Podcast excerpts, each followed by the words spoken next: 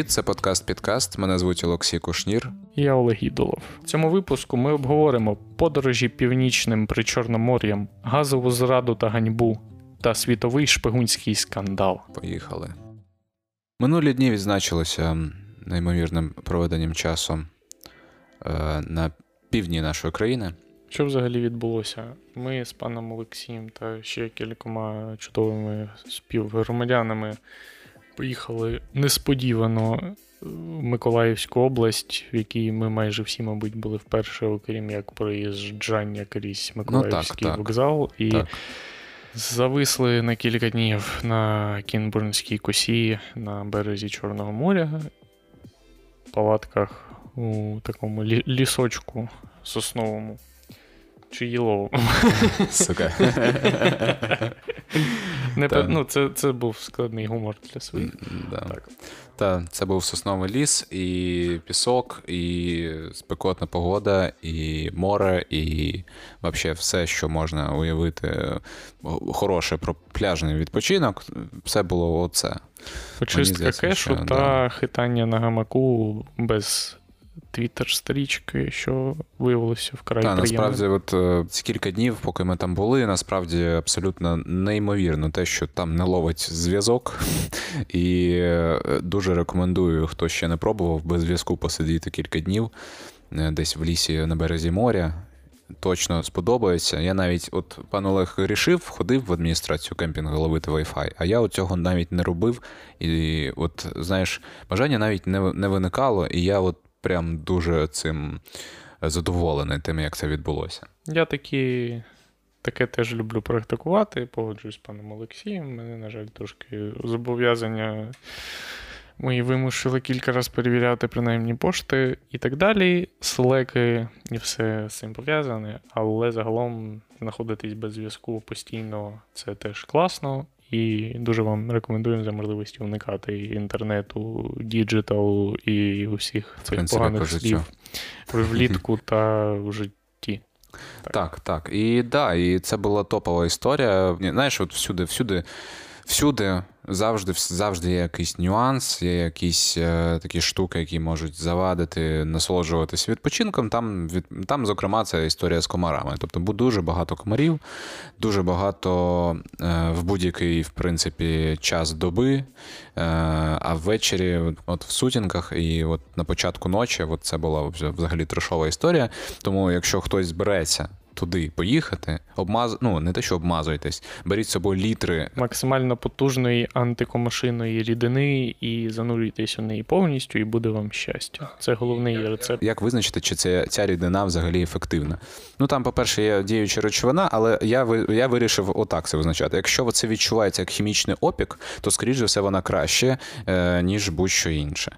Тому шукайте і не намагайтесь заощадити на цьому, а навпаки, вкладайтеся якомога більше грошима в літри такої штуки і обмазуйтесь якомога більше. Відповідно, змішуйте це з кремом для засмаги або від засмаги, я не знаю, як це правильно говориться, і насолоджуйтеся життям. Мені здається, що це от така єдиний момент, який змусив нас згадати, що ми ще якби у цьому світі, всьому іншому прекрасний чудовий відпочинок, якщо ви окс кемпінг форматом. Ідеальний сценарій для саме от такого детоксу у всіх можливих форматах, тому що дійсно дуже багато місць, де немає просто зв'язку, і це чудові такі випадкові чи не дуже обставини для того, щоб вивантажити усе з голови та наповнитись новими сенсами чи не наповнюватись нічим. Так, насправді просто повтикати на захід сонця. Я себе зловив на тому, що я просто півгодини стою, втикаю, і мені здається, що це там найпродуктивніші півгодини роботи мого мозку, тому абсолютна рекомендація на всі 100%. Дуже гарно. Вогнище, палатка, лісок, пісок, Чорне море, захід сонця, сонце прямо от майже у море. Захід сонця в морі – це теж красиво. Навіть у Криму таке дуже мало де, тільки от на Західному Криму, десь там в регіоні Євпаторії, чорноморського тарханкуту і так далі, на моїй пам'яті було. Це дуже красиво, дуже вам раджу це побачити. Так, да. І після того, як ми потусили кілька днів там, ми покотили в Миколаїв. Ну, це все відбувалося, звісно, через такі мальовничі маршрути, як катер Кінбурн, Очаків, потім автотранспорт з Очакова або в Очаків в Миколаїв і з Миколаєва. Тобто все це відбувається там кількома видами транспорту, але це насправді, от знаєш, здавалося на початку, що це набагато важче, ніж насправді, тому що в реальності це виявилося, ну, типа, просто кілька різних транспортів і все. Ну, нормально. В общем, тобто, ну, тому ми поїхали в Миколаїв, і там навіть провели десь близько доби, встигли там трошки погуляти, подивитися, що взагалі відбувається. Що це таке Миколаїв? Я абсолютно нічого не знав раніше про це місце, хоч місто і місце в тому сенсі, тому що я, хоча я дуже багато де був в Україні, більш ніж половині областей точно, і на свою думку більше знаю, зазвичай в якихось розмовах чи обговореннях виявляється, що я знаю більше за своїх якихось однолітків чи колег про державу Україна в сенсі подорожей, їбенями та всіляких географічних приколів, але я реально відкрив для себе абсолютно таку темну пляму в Україні, хоча я через неї їздив неймовірну кількість разів. Чергове я зрозумів, наскільки Україна в біса величезна і різноманітна. Різна на всі 100, да, абсолютно. Так. Ну і, звісно, найцікавіше з цього, що дійсно купу разів на потязі такесь це місто проїздив, але саме там настільки оце все різноманітне і цікаве виявляється. З потягу так не видно, потягу здається, що це просто якийсь треш та сміття, але там виявляється дуже круто. Та, мене, зокрема, здивувало те, що ми от гуляли центром, наскільки я розумів, це був центр. І там одноповерхова якби, історія вся, тобто центр, він, скоріш, практично майже одноповерховий. Тобто, історія, це і вулиці. Для мене це така, типа, незвична історія. Ну, це забудівля 19-го сторіччя, да, і ти у таких містах постсовкових, ти звик до такого мінськ-формату з величезних проспектів. Там, звісно, і такі місця є, але ця центральна забудова іншого формату, вона справляє дуже затишне враження, і там було дуже класно знаходитись. Ну, ж таки, велика кількість платанів, до яких ми дуже звикли в Криму, було приємно бачити їх і прогулятися в їх тіні. Взагалі, в такому контексті порівняння я не люблю, але мені нагадало, звісно, інші українські суднобудівні міста, в яких мені вдалося побувати, або не суднобудівні, або пов'язані з флотом і так далі, а саме Керч та Севастополь. Керч, мабуть, навіть більше. На Керч дійсно дуже схоже, тільки відрізняється, мабуть, там просто тим, що там море, а там річка, і в Керчі ще й два моря, фактично. Але, мабуть, я б сказав, що Миколаїв позатишніше за Керч. Керч трошки така більш груба, в певному сенсі, саме як місто в урбаністичному. Там, звісно, там є дуже крутий пагорб цей історичний в місті, але загалом саме от за такою забудовою. Мітридат.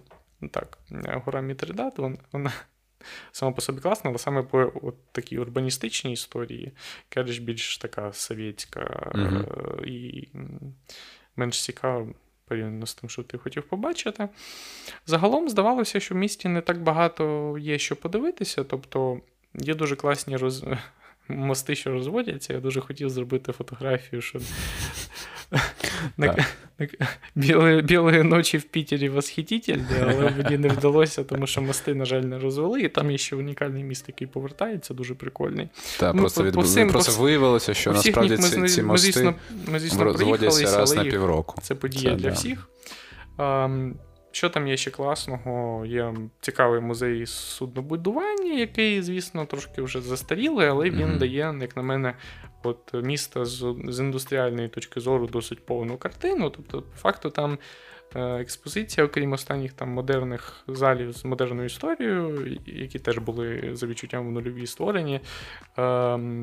Експозиція така совєтсько-російсько-імперіалістична. Ну, що, в принципі, насправді логічно, тому що яка який проміжок місту в незалежній Україні брало відносно своєї історії, такий і як така експозиція. Але тим не менш дуже такий непоганий, цікавий музей в тому плані, що там дійсно є що повтикати. І досить він такий великий. Да. У нас було обмаль часу, і ми не дуже прям встигали сильно вдивитися. От. Але тим не менш виявилось цікаво. Да. І в принципі оці от вулички поруч із цим музеєм, ці от там, де ми гуляли, воно прям дуже теж приємне. Відповідно з фльором абсолютно, який є в, не знаю, є в будь-якому українському провінційному місті, тобто з усіма такими, типу, класичними історіями з вивісками, з такими занедбаними якимись будівлями історичними і так далі, і так далі. Але тим не менш, атмосфера вся ця, яка є в цих, на цих вуличках, вона мені сподобалась.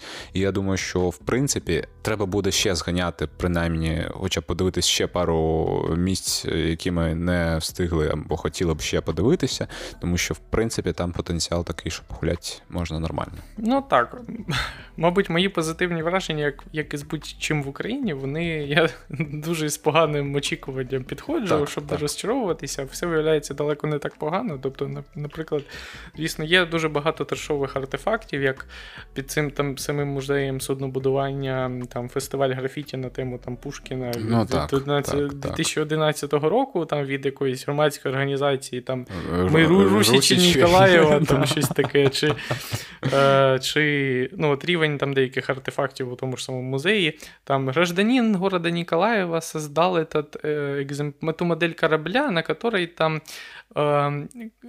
который построили в Николаеве, и который отвез Пушкина из там Очакова в Гурзув. Я такий думаю, ух, сука, от, типу, ну от якби рівень навіженості окремих якби жителів на темі, і якби їх відчуття своєї причетності до цього якби великої культури, так би мовити. Є, звісно, такі веселі речі та моменти, але я очікував значно більш такого севастопольського в певному сенсі вайбу, не в хорошому сенсі. А от, до речі, да. Я був дуже приємно вражений. І кількість, те, наскільки люди переходять на українську мову в сфері обслуговування, в сервісі приблизно порівняно з київською, на мою думку, мені так здалося. І загалом місто не виглядає чимось, не дивлячись на всю його історію, тим, що якби безнадійно, якби там от таке совково російсько-імперське, тим, що цілком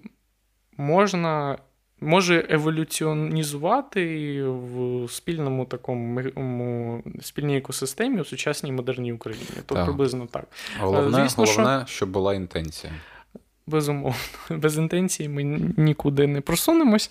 Дуже є позитивна інтенція в місті Очакові, саме новий порт, який там будують наші американські партнери. Дай Бог нам всім таких інтенцій. Абсолютно так. Загалом, я б повернувся ще у місто, тому що мені не вдалося багато що відвідати.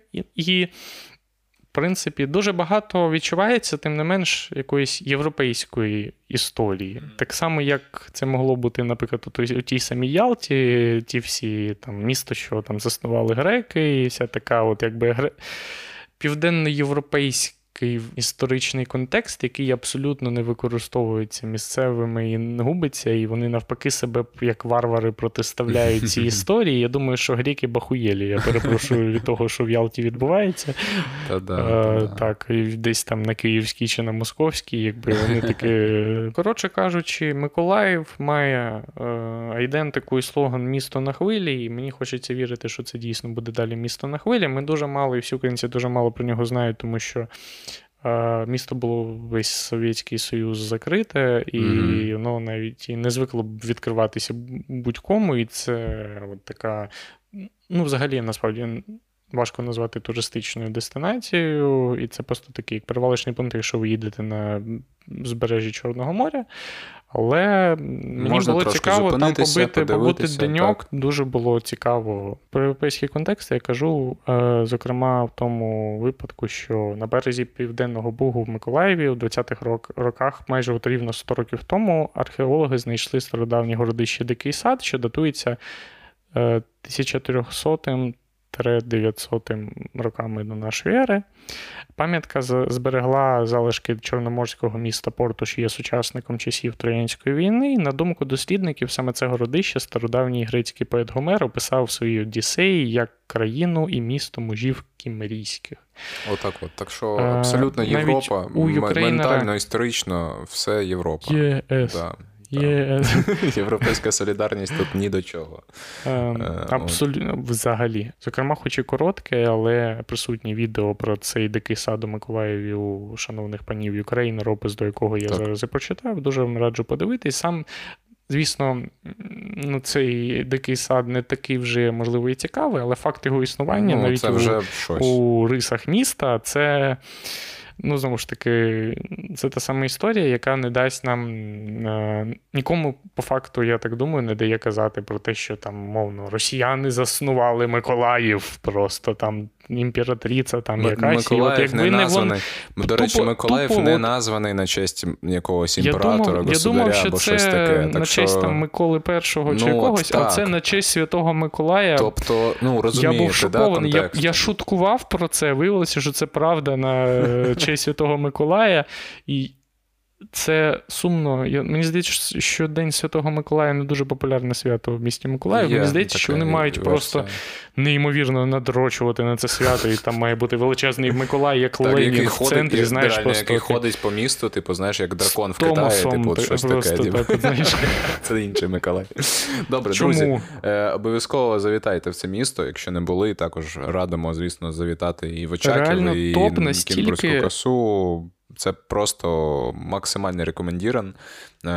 Рівень наших вражень, просто ми сиділи кілька годин на балконі і спостерігали за блискавками, які постійно були в небі просто з різних боків. Я такого ніде не бачив. Я сподіваюся, що це не в якісь випробування якоїсь турбіни на Миколаївському заводі чи якогось громовідводу.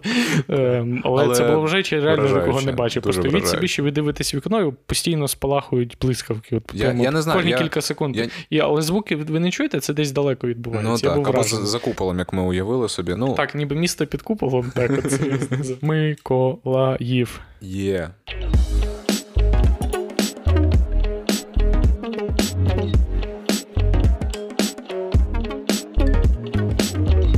Втім, поки ви слухали випуск підкасту з панами гуртом «Північ», а ми знаходилися в діджитал-детоксі на Кінбурнській косі, відбувалося страшне. Так, неприємне. Зрада, ганьба у світовому співтоваристві, а саме віддана ненька Україна на поталу агресору Пітуну американцями та німцями. Ніколи не було такого, вперше чую. Здивований я цим, звісно, вчинком. Якщо трошки конкретизувати те, про що ми говоримо. Ми ж прогнали рудого цього навіженого діда. Чому це відбувається? Ми ж всі ж казали, що так не буде, і зараз вже хана. Як? Просто.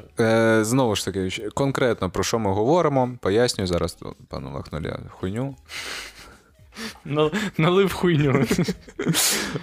Це було до того.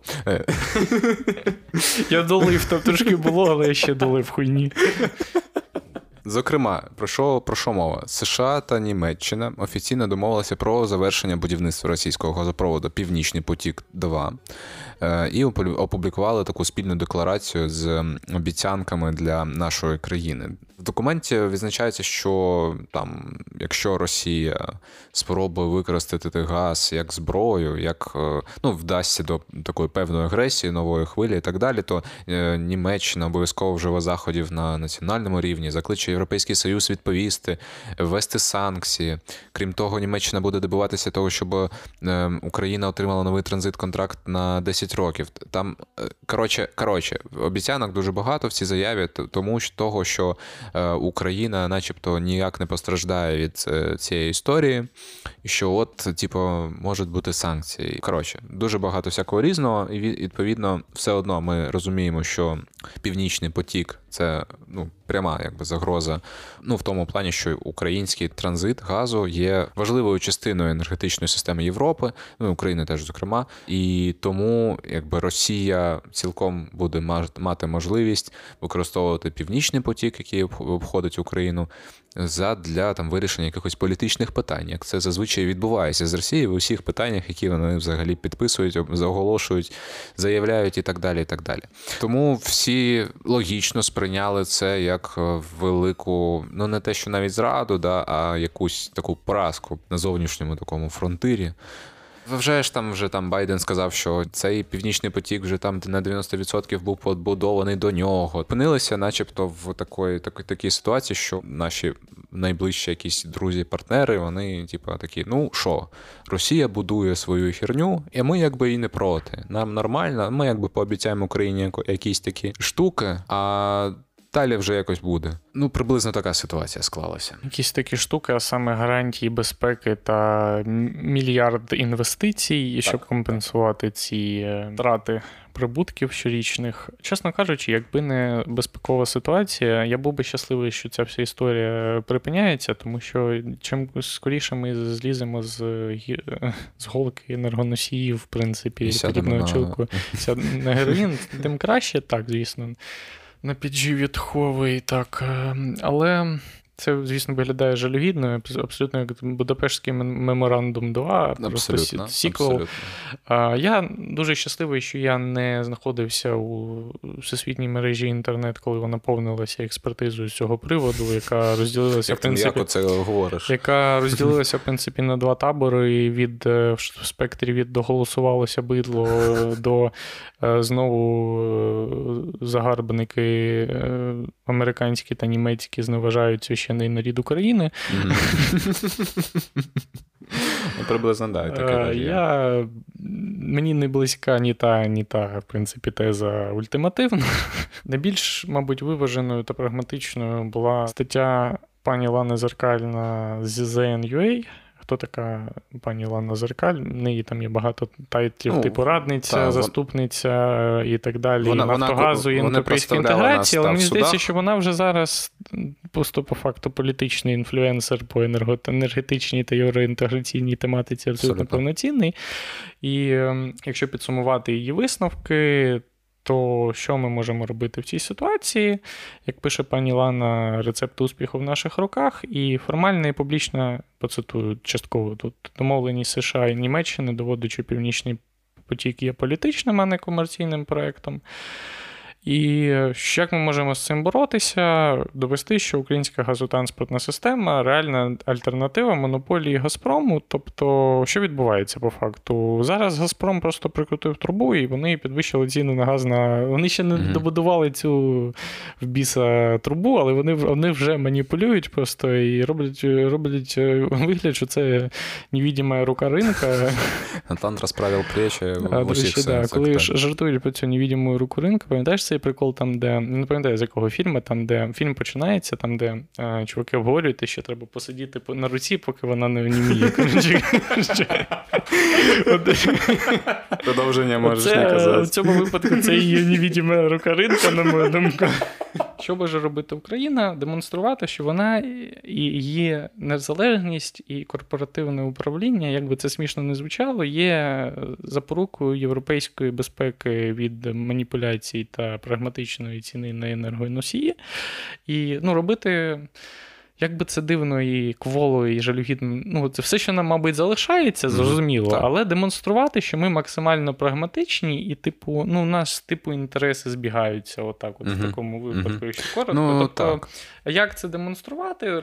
Доводити, що компанії керуються незалежно, що політики до них не мають доступу, що стратегічні підприємства не змінюють менеджмента після того, як там хтось комусь подзвонив, просто, що хтось там не підходить, як у нас було нещодавно, між іншим, що дуже... між іншим, трошки зрушило певні лобійські і не тільки важелі у цьому процесі. Ну, загалом інтегруватися в європейський контекст, в принципі, і надалі, як це, в принципі, поступово відбувається.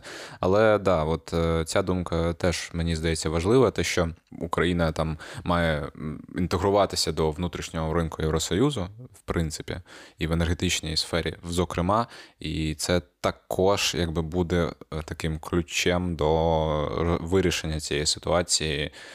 Тому що, ну, загалом ця ситуація, вона ж теж, знаєш, вона жахає тим, що це, типу, штука, як, знаєш, вона не завтра відбудеться, не післязавтра, типу, ця ситуація, що добудують цей потік і відбудеться колапс. Вона буде поступова, типу, буде відбуватися це впродовж років, десятиліть, поступово і поступово. І це якраз таки той момент, що у нас є шанс в цьому плані грати з іншого боку. Не, типу, не постійно атакувати там умовно всіх дипломатів світу. Ну, це теж робити, але і, ну, і робити зі свого боку все, щоб ми в цьому плані почувалися ок. І ми розуміли, що ми в безпеці. Тобто, що у нас не буде ситуації, повторення ситуації з газовими контрактами, так далі. Ну, ще є, звісно, історія про те, що українська саме транзитна система можна утворити спільний консорціум з європейськими країнами і таким чином, так, якби більше розділити важелі впливу і зробити це зрозумілим і прагматизувати більш прозорим це зробити для європейців.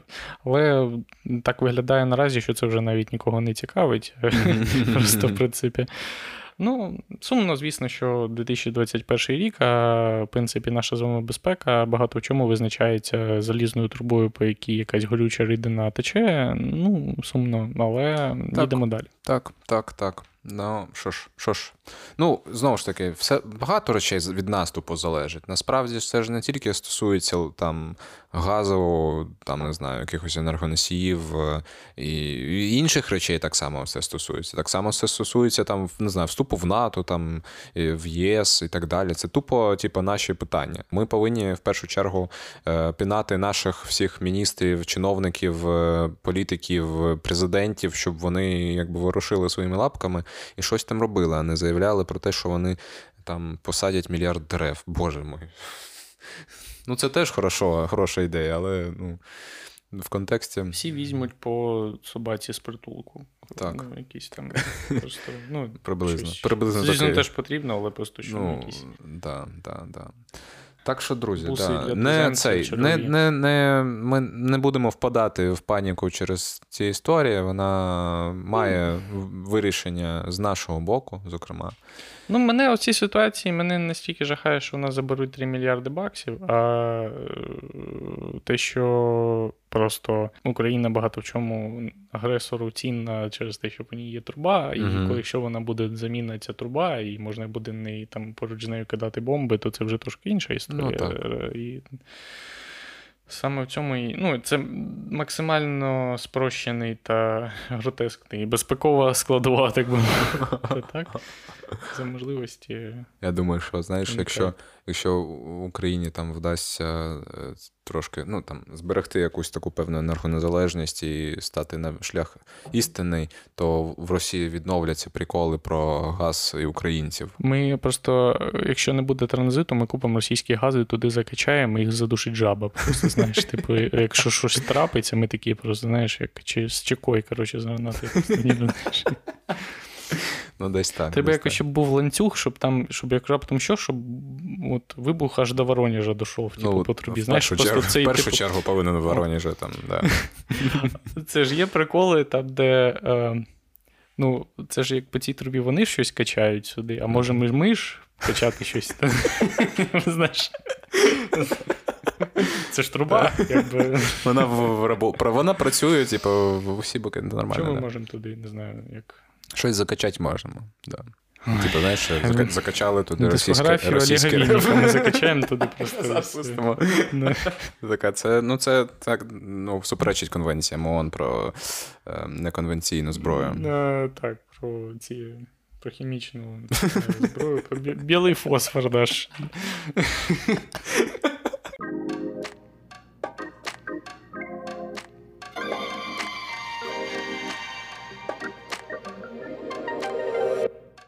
Їдемо до іншої історії, насправді вражаючої і шокуючої, моторошної. Прямо реально, типу, всі ці епітети, якщо ви бачили їх в заголовках, в матеріалах про цю історію, вони, в принципі, правдиві.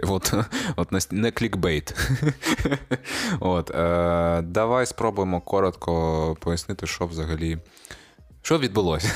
Що сталося? Amnesty International, вже початок, вже разом з партнерськими організаціями встановила, що шпигунське програмне забезпечення ізраїльської NSO Group використовувалося для стеження за активістками і правозахисниками по всьому світу. Тобто, вже погано, і праці з журналістами та журналістками 17 ЗМІ з 10 країн, дослідники лабораторій безпеки Amnesty та Forbidden Stories провели аналіз витоку даних 50 тисяч телефонів, матеріали якого не дійшли в їх розпорядження, і ця співпраця отримала назву проєкт «Пегас». Шпигунське ПЗ також називається «Пегас». Стало відомо, що це програмне забезпечення стало улюбленою зброєю репресивних урядів, які прагнуть обмежити свободу журналістів, журналісток, переслідують активістів, активісток і придушують інакомислення, при цьому наражаючи на небезпеку незлічені життя. Якщо трохи так перекласти своїми словами, журналісти отримали витік даних. Відповідно, з робочих матеріалів компанії NSO Group, яка розробляє це програмне забезпечення. Да. І принаймні вони ідентифікували більше 1000 цих номерів, які були зламані або там якось потенційно були зламані. Вони були в цих списках. І виявили, що серед цієї більше 1000 є купа журналістів, є купа бізнесменів різного гатунку абсолютно, і більше того, є навіть і політики, і навіть лідери країн. Принаймні є така інформація, що, наприклад, там, зокрема, один із телефонних номерів начебто був одним із номерів Еммануеля Макрона, президента Франції. Так, тобто дійшло до такого рівня, за ним, як підозрюється, слідкували спецслужби Марокко, тобто рівень абсурду просто якийсь максимальний. Так, я більше, звісно, посміявся, якщо спецслужби Алжиру, але спецслужби Марокко теж нормально. Якщо говорити про країни, які були урядові структури, які були серед клієнтів цієї компанії ізраїльської, це країни Азербайджан, Бахрейн, Індія, Індонезія, Казахстан, Марокко, Мексика, Арабські Емірати, Руанда, Саудівська Аравія, Того і Угорщина, що теж здивувало європейських партнерів Угорщини. Здивувало, да, ми розуміємо, що хто там прем'єр він?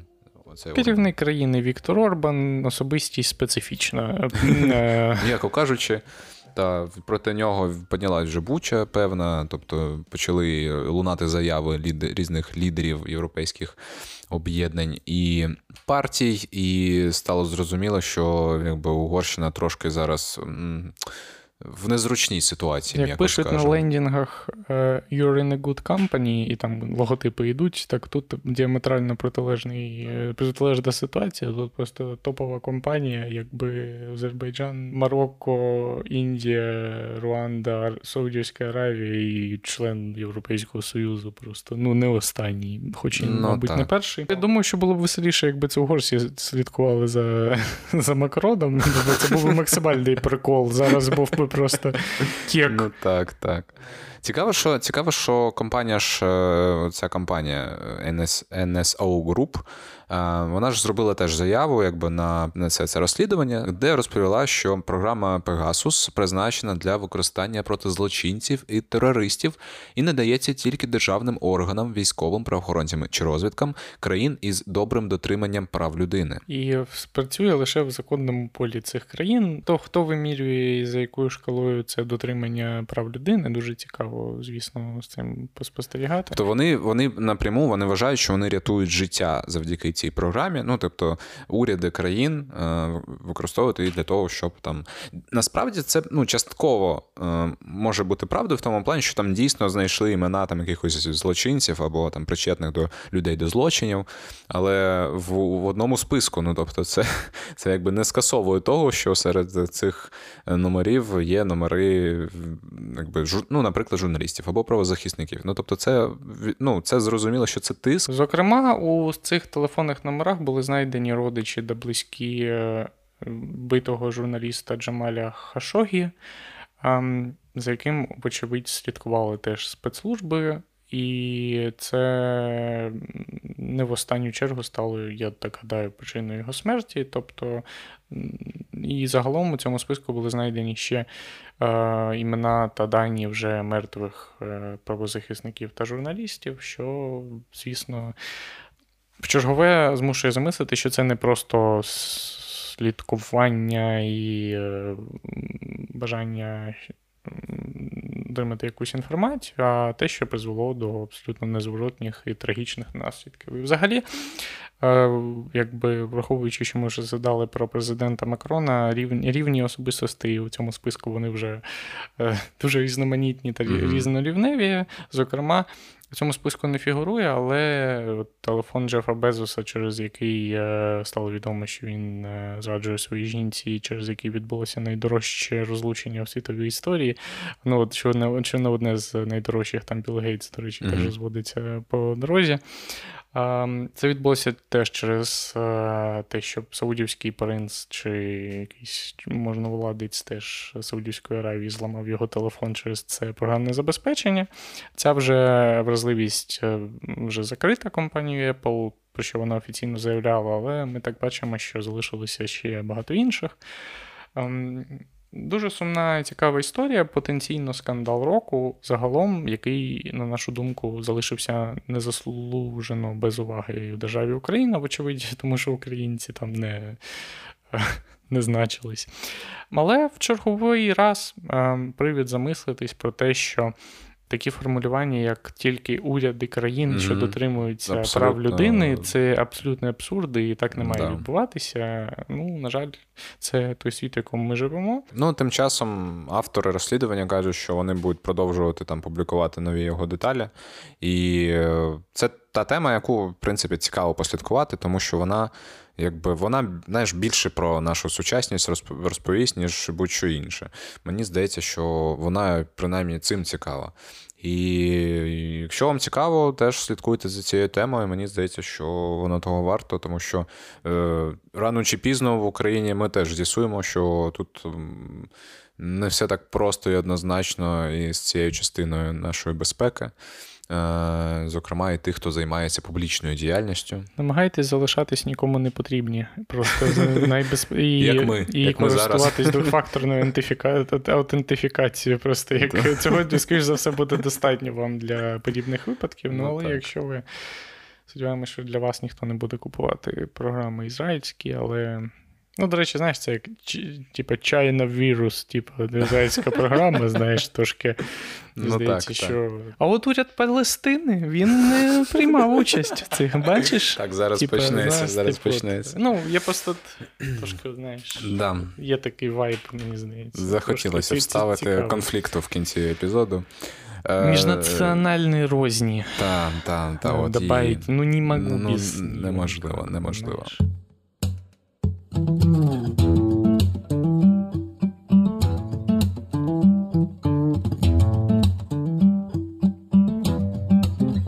Дякуємо, що послухали цей епізод. Сподіваємось, вам сподобалося і було цікаво. Не забувайте, що можна залишити відгук на Apple Podcasts і долучитися до нашого Патреону. В чергове ми потребуємо вашої допомоги, тому що один з найдієвіших каналів промо – це наразі ваші рекомендації і те, що ви постите собі в сторіс та у своїх соцмережах наш подкаст, що відбулося з останнім випуском досить неодноразово, за що ми вам всім дуже вдячні.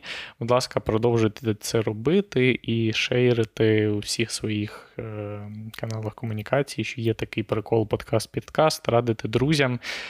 Бажано, звісно, якщо ви думаєте, що їм це буде цікаво, тому що... Ну так, якщо не релевантно, то... Якщо вони зовсім, ну, прям в іншій якійсь... до речі, дізнався, цікавий факт в цьому розрізі, я дізнався, що наш подкаст слухає мама моєї подруги Насті. Я передаю вам привіт і дуже вдячний, що ви нас слухаєте. Мені здається, що якщо не знаю, батьки наших друзів готові слухати нашу це балаканину, то це вже якби непоганий рівень. Що ж, ще раз дякуємо. З вами був подкаст-підкаст. Мене звуть Олексій Кушнір. Я Олег Ідолов. Дякую вам всім. На все добре.